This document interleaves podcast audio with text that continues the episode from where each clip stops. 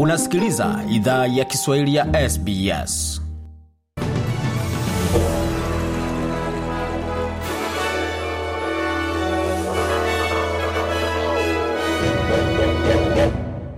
Jambo pote lipo na karibu katika makala idhaa ya Kiswahili ya SBS. huko na migode migerano. Hizi hapa ni taarifa za habari ambazo zimetufikia hivi punde.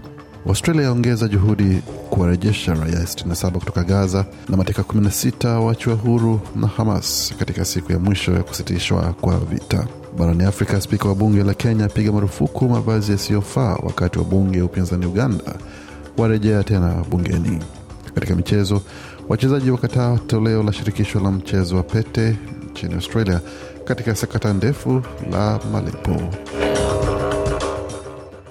Maafisa wa Australia wanaendelea kuwasaidia watu 67 wanaotaka ondoka Gaza, ila wanasema hali huko ni mbaya katika siku ya mwisho ya kusitishwa kwa muda wa vita. Maafisa wamefanikiwa kupata njia salama ya Waustralia 131 kupitia kutoka eneo hilo ambalo limekumbwa kwa makombora tangu mwanzo wa vita. Walioondoka katika eneo hilo walilakiwa na maafisa wa Australia katika mpaka wa Misri na walisafirishwa hadi katika mji mkuu wa Cairo ambako walipewa vifaa muhimu kama mavazi ya watoto, maziwa ya watoto, makazi pamoja na msaada wa kufika nyumbani.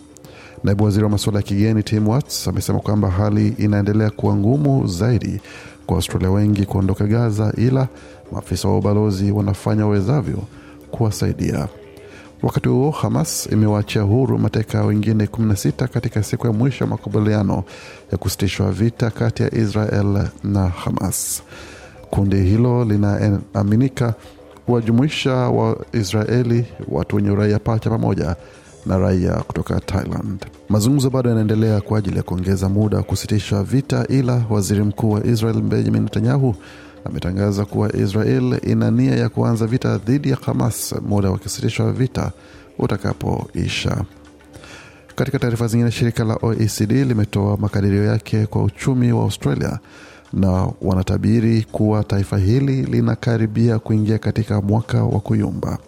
Shirika hilo limesema kuna uwezekano wa ukuaji huo huenda usihisike kama mfumuko wa bei unaendelea au uchumi wa China unayumba. Kila jimbo na wilaya nchini Australia limewekwa katika tahadhari ya juu baada ya kutolewa kwa mtazamo wa mwaka huu wa msimu wa moto wa vichaka. Baraza la Taifa la Moto wa Vichaka na Huduma za Dharura limesema mvua nyingi katika miaka michache iliyopita imesababisha ukuaji wa majani mengi pamoja na mazingira magumu kumaliza kupunguzwa kwa hatari. Mtazamo huo umesema kwamba mazingira hayo yataendelea kukauka katika sehemu nyingi kote nchini Australia, kujumuisha baadhi ya maeneo yaliyoathiriwa katika msimu wa Black Summer wa mwaka 2019 na ishirini. Katika taarifa za kimataifa, spika wa bunge la Kenya amepiga marufuku kile alichokieleza kuwa mavazi yasiyofaa yanayovaliwa na wabunge, hata kupiga marufuku vazi la kiutamaduni la Kiafrika na suti zinazopendwa na Rais William Ruto. Spika Moses Masika Wetangula aliwaambia wabunge Jumanne kuwa lazima waheshimu sheria za mavazi za bunge, akikemea mitindo inayoibuka ambayo sasa inatishia kanuni za mavazi ya bunge. Amesema kile kinachoitwa suti iliyokuwa akipenda kuvaa hayati rais wa Zambia Kenneth Kaunda limepigwa marufuku pia, pamoja na mavazi ya kitamaduni yasiyofaa.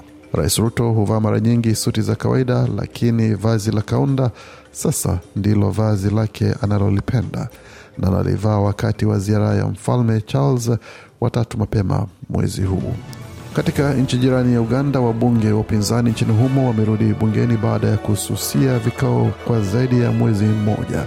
Hii ni baada ya spika wa bunge Anita Among kuwa rai, huku akimshinikiza waziri wa masuala ya ndani na yule wa usalama kuwasilisha taarifa kuhusu watu wanaodaiwa na upinzani kutoweka baada ya kukamatwa na vyombo vya dola. Spika huyo aliorodhesha suala la wabunge wa upinzani kwa mara ya kwanza kwenye ratiba ya shughuli za bunge na wabunge wa upinzani walipoiona wakakubali kurejea bungeni, lakini hii ilikuwa baada ya kutoka vurugu chache, wakati baadhi ya wabunge wa chama tawala NRM na wengine wa upinzani walipotupiana maneno na kusababisha polisi na wabunge kuingilia kati kudhibiti hali ndani ya bunge.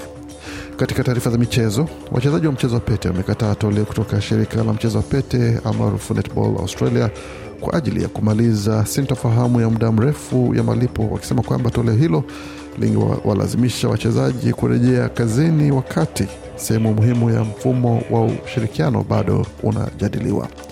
Netball Australia ilitumai kufikia mwisho wa mvutano huo kwa kutoa nyongezo ya mshahara ya asilimia 11 ambayo ingelipwa kurudi nyuma katika hadi tarehe 1 Oktoba na kukubali kwa mara ya kwanza kuchangia kwa mapato.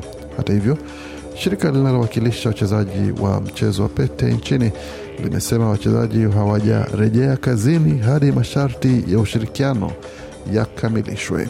Wachezaji wanataka asilimia 15 ya mapato zaidi ya kinachotabiriwa kutoka kwa wafadhili wapya.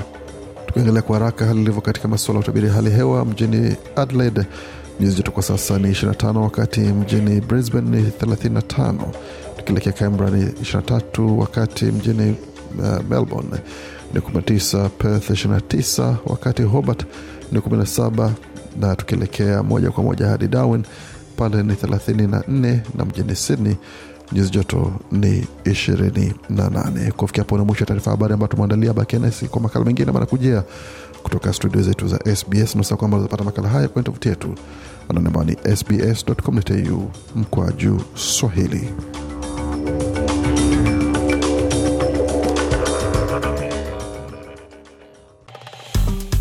Penda, shiriki, toa maoni. Fuatilia idhaa ya Kiswahili ya SBS kwenye Facebook.